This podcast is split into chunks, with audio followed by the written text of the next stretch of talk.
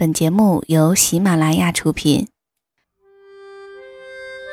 岁月像一个细细的筛子，将心底原本清晰的东西变得更清晰，如同记忆中那微微星光的萤火虫。它们像明灯一样，照彻恬静的夜空，也照亮了整个童年时光。让我们同蓉蓉一起。背上爱的行囊，在萤火虫日记里重新找回那充满无限遐想、如梦境般流萤飞舞的夜晚。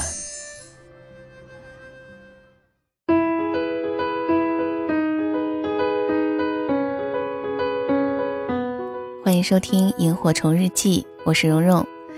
我觉得我有一个习惯哈，就是看到一个好故事之后呢。我就想把这个作者所有好听的故事都分享给你们听，比如之前张小涵写的老夏系列的几个故事，不知道大家还记不记得哈？还有王莹的《不再让你孤单》、暧昧，呃，虎口脱险，以及最近在晚上十点连续几期讲的烟波人长安所写的故事，嗯，伤了心你还愿意相信爱情吗？我愿意相信你，等等。那今天的故事呢，依然是来自于作者烟波人长安。那需要值得提醒大家的是，这位作者叙事的方式呢，都是第一人称我，而这个我呢是男生的角色，不是女生。所以我在之前的评论里看到有朋友说：“哎，怎么有点听不懂啊？”可能就是这个原因吧。好的，接下来呢，我们就来听今天的故事。哦，对了，还要提醒大家一件事情，就是。我之前在评论里看到有朋友说，为什么公众号添加不上，搜索不到？嗯，我自己也试了一下，可能是大家在添加朋友的时候直接输入的微信号码，那应该是在下面还有一个公众号的字样，点进公众号之后呢，再搜索就可以添加了。呃，大家可以试一下。我呢会在公众号里面推荐一些我觉得比较好的内容。地址呢是蓉蓉幺六八，新浪微博也是蓉蓉幺六八。好的，接下来的时间讲故事给你听。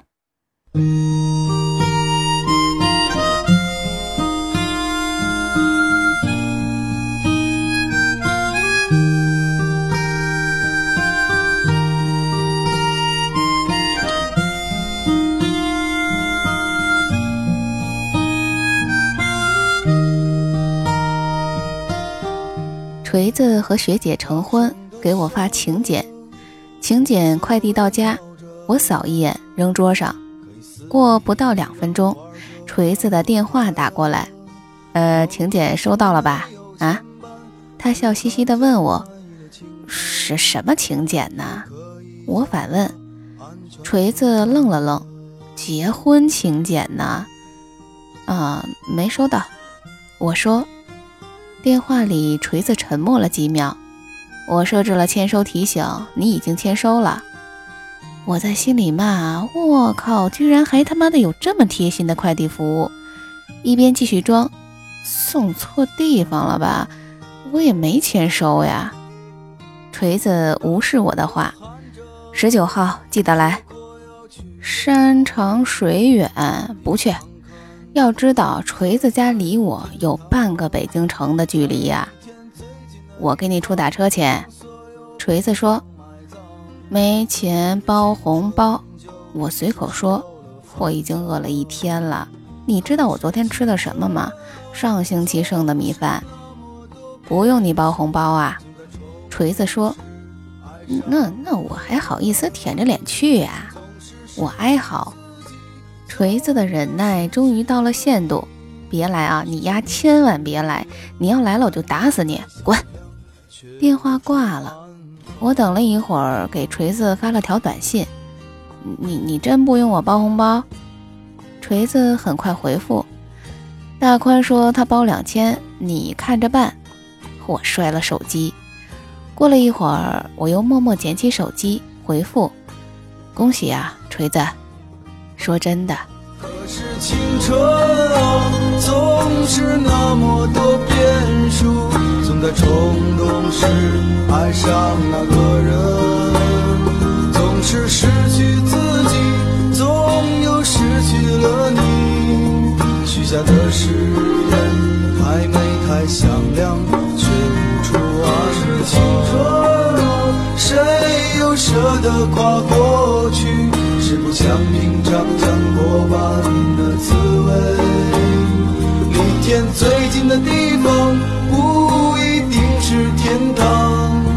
青春虽无怨无悔，却无处安放。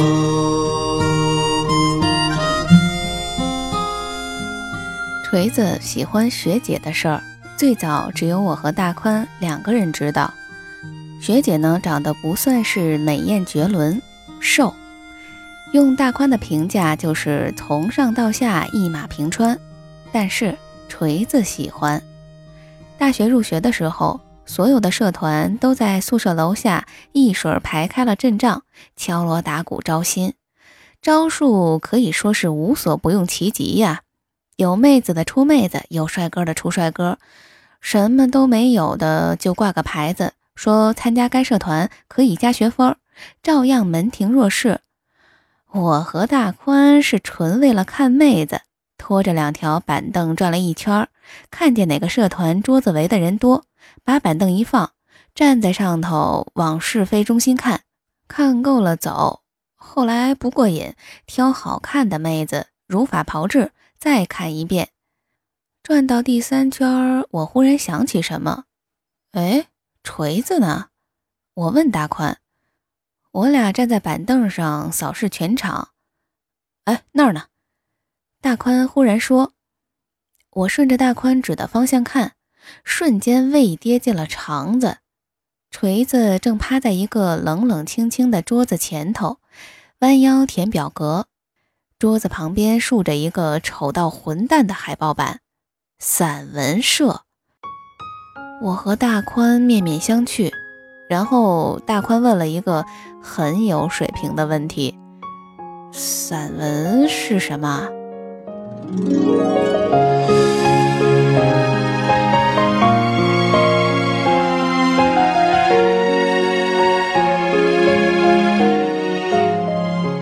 锤子参加了学姐的社团，锤子说学姐很温柔，锤子说学姐很有才。锤子说：“学姐的文章很美。”锤子说：“学姐其实长得挺不错，属于耐看型。”锤子说：“学姐其实哪儿都好，连不好的地方都很好。”我和大宽戴上耳机打游戏，不理他。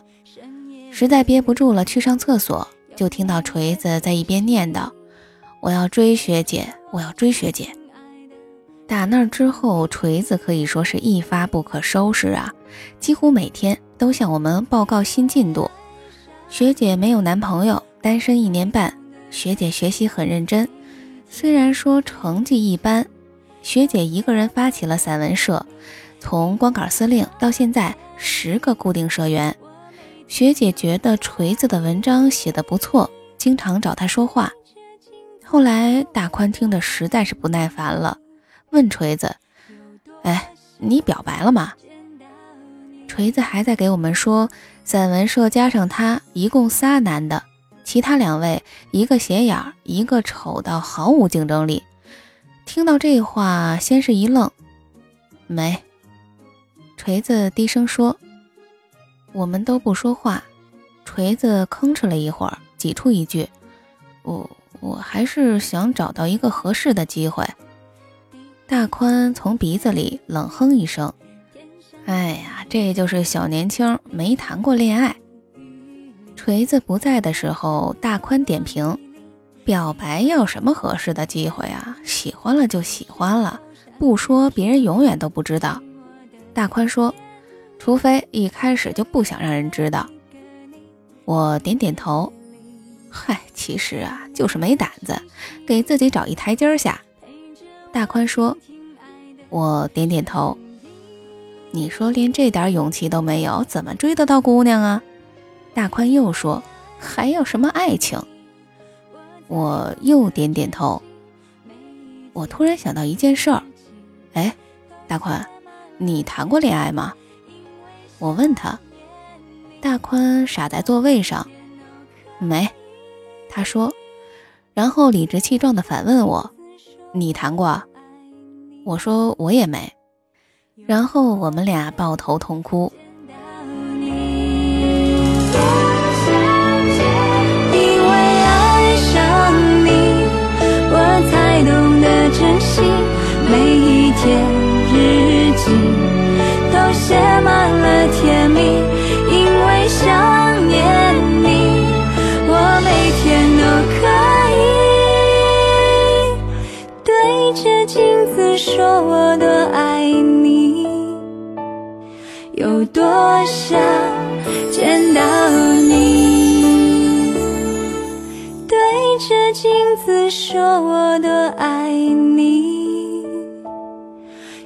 多想见到你？锤子后来成了我们仨当中唯一一个在大学谈过恋爱的。这件事儿说到底还是大宽的功劳。大一临近期末，有一天，锤子突然问我：“你知道这附近有什么好餐厅吗？”我一愣。什么样的餐厅算好餐厅？锤子说：“往贵了说。”你要干嘛？我反问他：“请学姐吃饭。”锤子说：“你不会是想当副社长吧？”我有点意外。期末前都是各大社团预备更新换代的时候，竞争极其惨烈。据说很多社团的社长这一个星期都不用准备伙食费。但我真的没想到，散文社这种社团还需要这个。这种社团也要贿赂的话，其他社团就只能潜规则了。锤子摇头说：“学姐刚忙完活动回来，还没吃饭，我想请她吃顿饭。”啊，这么隆重，你是想趁机表白？我问锤子。锤子想了想，又摇头。我觉得吃饭的时候不合适。这时候，大宽推门冲进来，两眼放光：“谁？刚才谁说要请客吃饭？”我还没来得及说话，大宽已经握住了锤子的手：“合适，合适，这有什么不合适的？说吧，吃什么？哎呀，早说呀！你这乡亲没钱吃饭，饿死老子了。”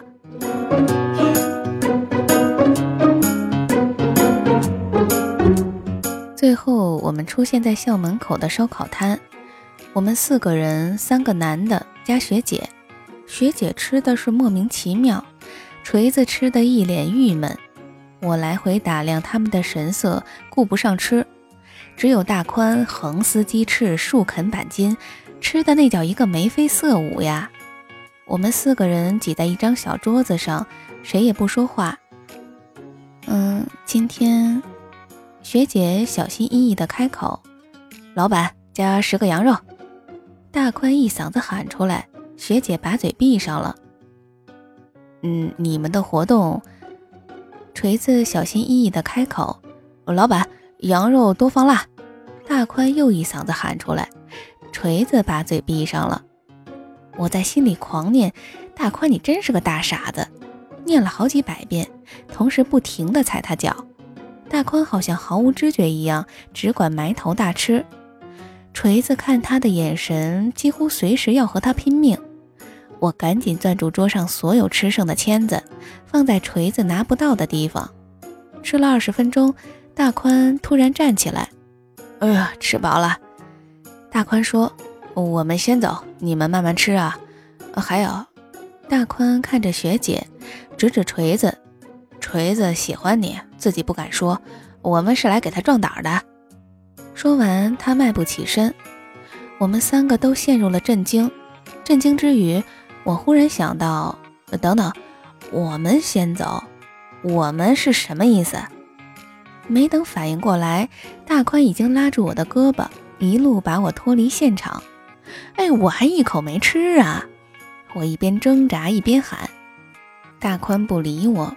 我伸着脖子朝烧烤摊那边看，看到锤子低着头坐在桌边，对面学姐手背托腮，笑意盈盈地看着他。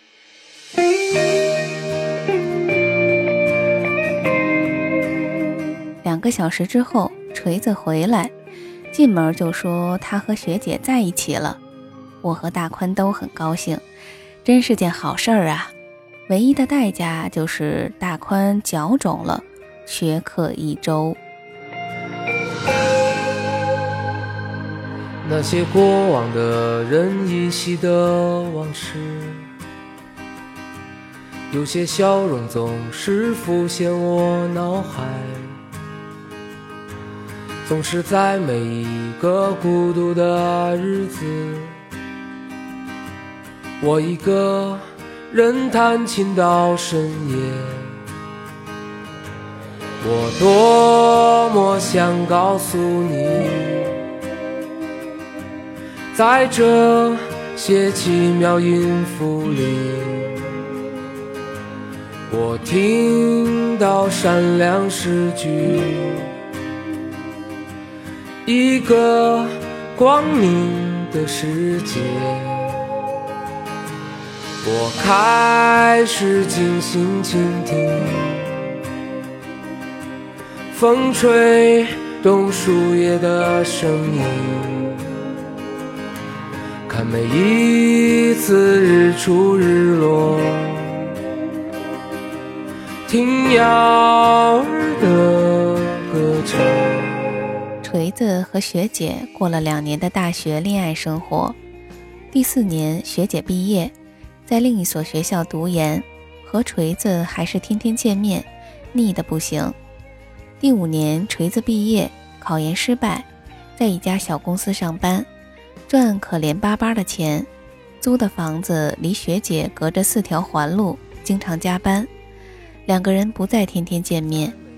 第六年，学姐研究生毕业，锤子离职，打算回老家。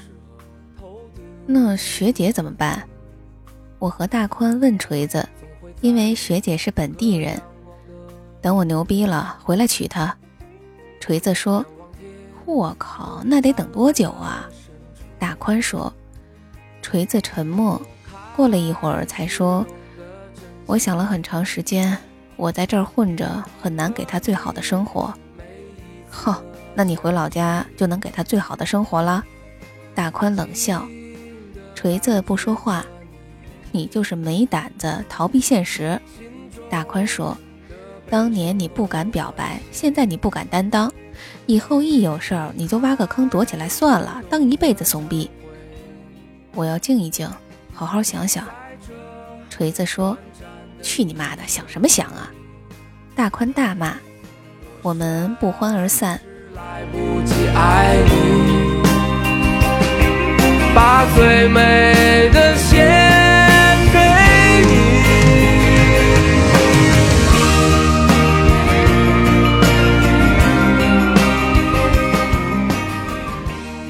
锤子坚持要走，学姐哭着劝他，也劝不住。锤子说要回老家开公司，一年最多两年就可以赚到娶学姐的钱。你在北京就不能开公司吗？学姐问。成本太高了。锤子说：“你可以不开公司的。”学姐说：“留下工作不好吗？我们又不着急结婚。”我不喜欢北京。锤子说：“可是你说过你挺喜欢北京的。”学姐说：“我想给你最好的生活。”锤子说：“你在这儿每天都是最好的生活。”学姐坚持说。锤子不说话了。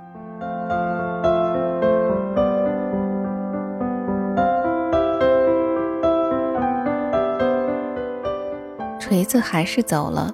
学姐去车站送他，哭成泪人儿。我在一边看着，心里五味杂陈。大宽干脆就没来，扬言要和锤子绝交。最后当然也没有绝交，只是少了联系。锤子一回去就是一年，从最开始的意气风发，到逐渐面对现实。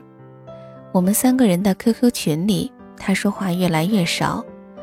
我零星的得知一些他的消息，他公司开的并不顺，人也变得冲动急躁。我和大宽给他打电话，都劝他回来。锤子不耐烦的把电话挂断了。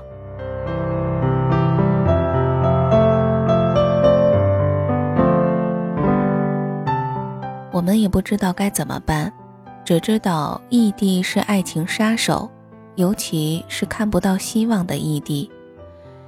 学姐和锤子保持着一天一个电话，通话时间同样由长变短，经常两个人对着手机，也不知道该说些什么。学姐在一家公司上班，工作忙碌，时间一长，她自己似乎也看开了。有时候和她吃饭，起初学姐每次都会哭，到后来她再也不哭了，冷静的可怕。就这样吧，学姐说。我和大宽都有预感，要是一直这样下去，这两个人的感情算是完了。直到有一天，学姐给我打电话，说她准备辞职。你去哪儿？我正在 QQ 上死缠烂打，让大宽管我一星期的饭，随口问：“去锤子老家？”学姐说。我脑子里嗡的一声，锤子知道吗？我问。知道。电话里学姐的声音有点闷。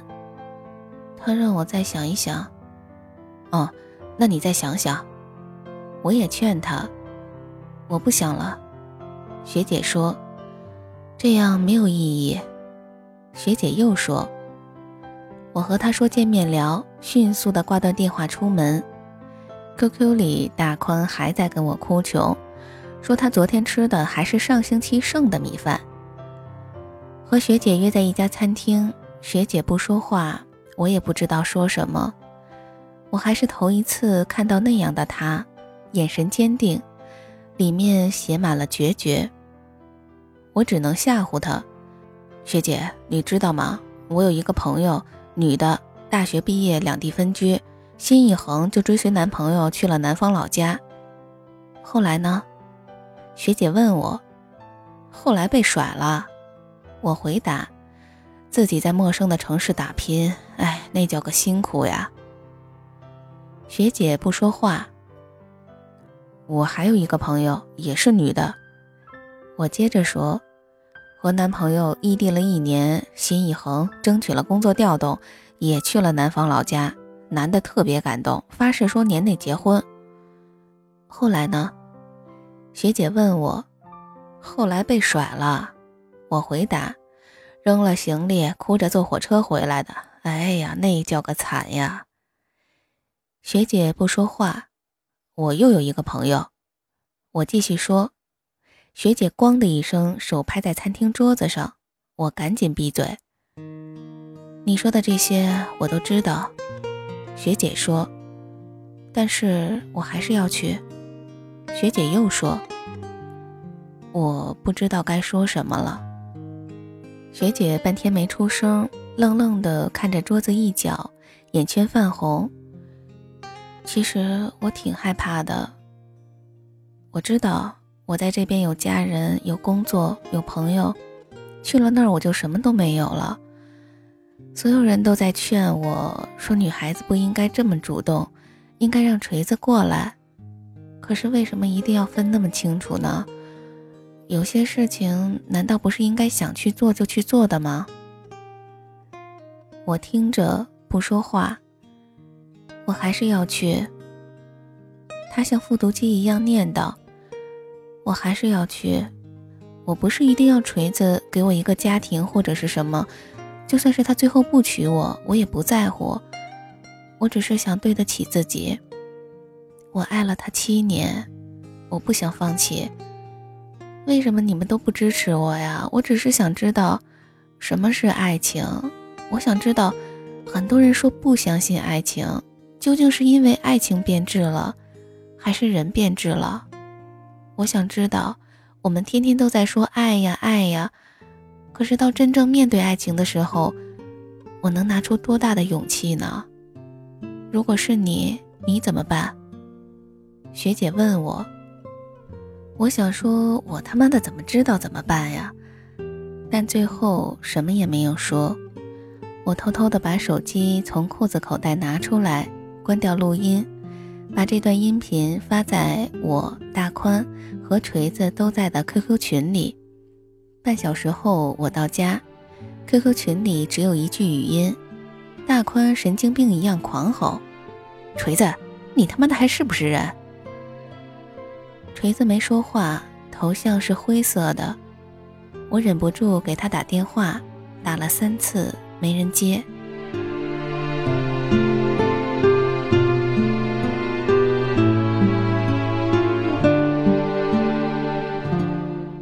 学姐准备辞职那天，我和大宽去她家找她。学姐已经收拾好行李，门口孤零零的一个拉杆箱。她打算提着箱子去辞职，离职手续办完。当天晚上坐火车去锤子老家，锤子去接您。我呆呆地问：“不用他接。”学姐说：“我在那儿有朋友，先借住朋友那儿。”学姐往拉杆箱里装了最后一件东西，抬头看看我和大宽：“不用担心，我做好了所有准备。”学姐说。大宽开口想说什么。别劝我，学姐说，谁劝我也没用。要是我劝你呢？一个声音说。锤子从门口慢慢的走进来，我和大宽假装吃惊，轮番的大呼小叫。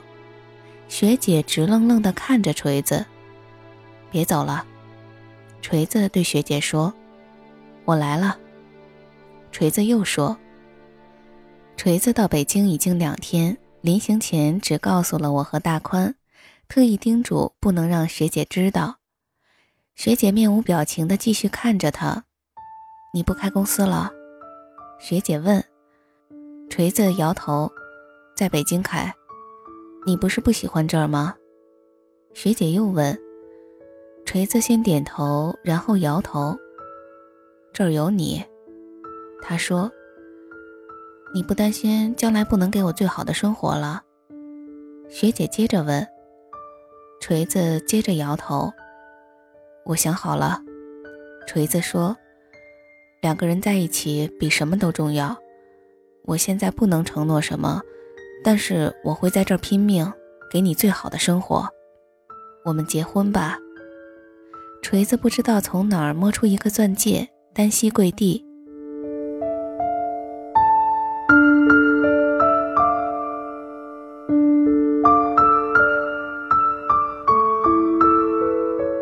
学姐的表情高深莫测。我们拿什么结婚？学姐问。你要什么？锤子问。我要车子。他他有车子。大宽说，掏出一串车钥匙。大宽的车。我要房子。他有房子，租的。我说，掏出一串房门钥匙。这房子还是锤子到北京前一天。我和大宽帮他租的，房租垫付，说好三个月内还清，要是还不清就杀了他。我不住租的房子，学姐说。我，锤子不知道该说什么了。学姐仍旧面无表情，却忽然上前抱住了锤子。没关系，我有房子。学姐说。锤子眼圈红了。我和大宽在一边恨得咬牙切齿，妈的，有房子了不起呀！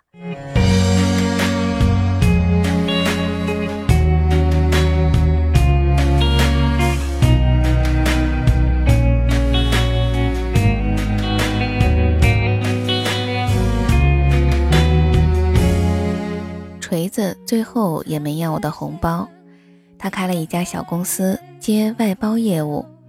过了一年，慢慢的走上了正轨。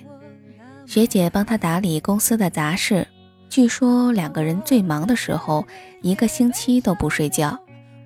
又过一年，两个人结婚，我和大宽去参加婚礼。大宽这个混蛋喊着说要包两千，后来吭哧吭哧的掏出一个皱巴巴的信封，里头薄薄一张纸，写着两个大字：两千。我默默地把红包藏在上衣口袋里，也是个信封，里头两张纸，每张写两个大字：一千。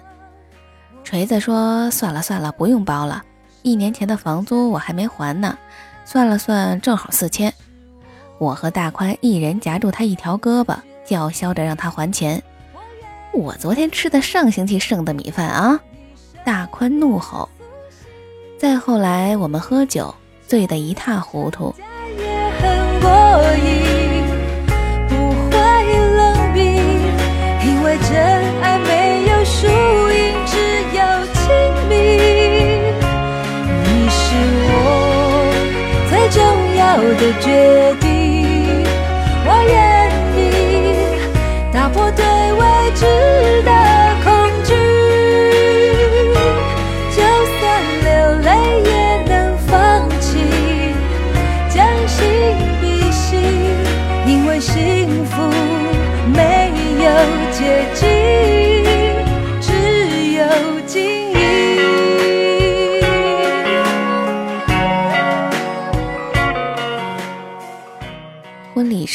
锤子给学姐念了一段话。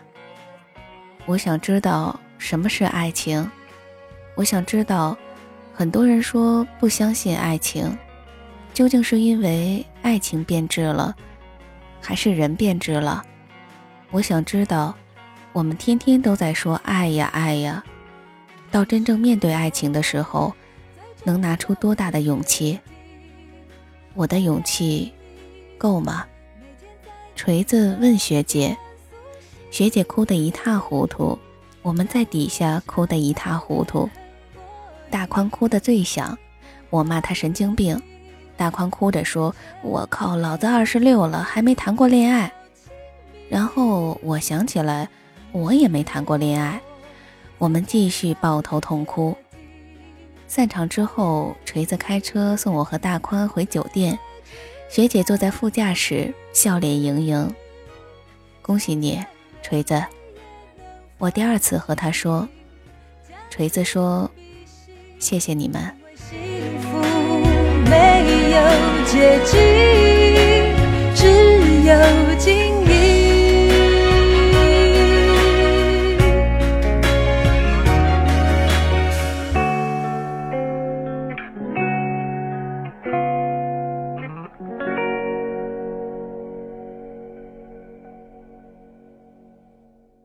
啦啦呀，听我想听。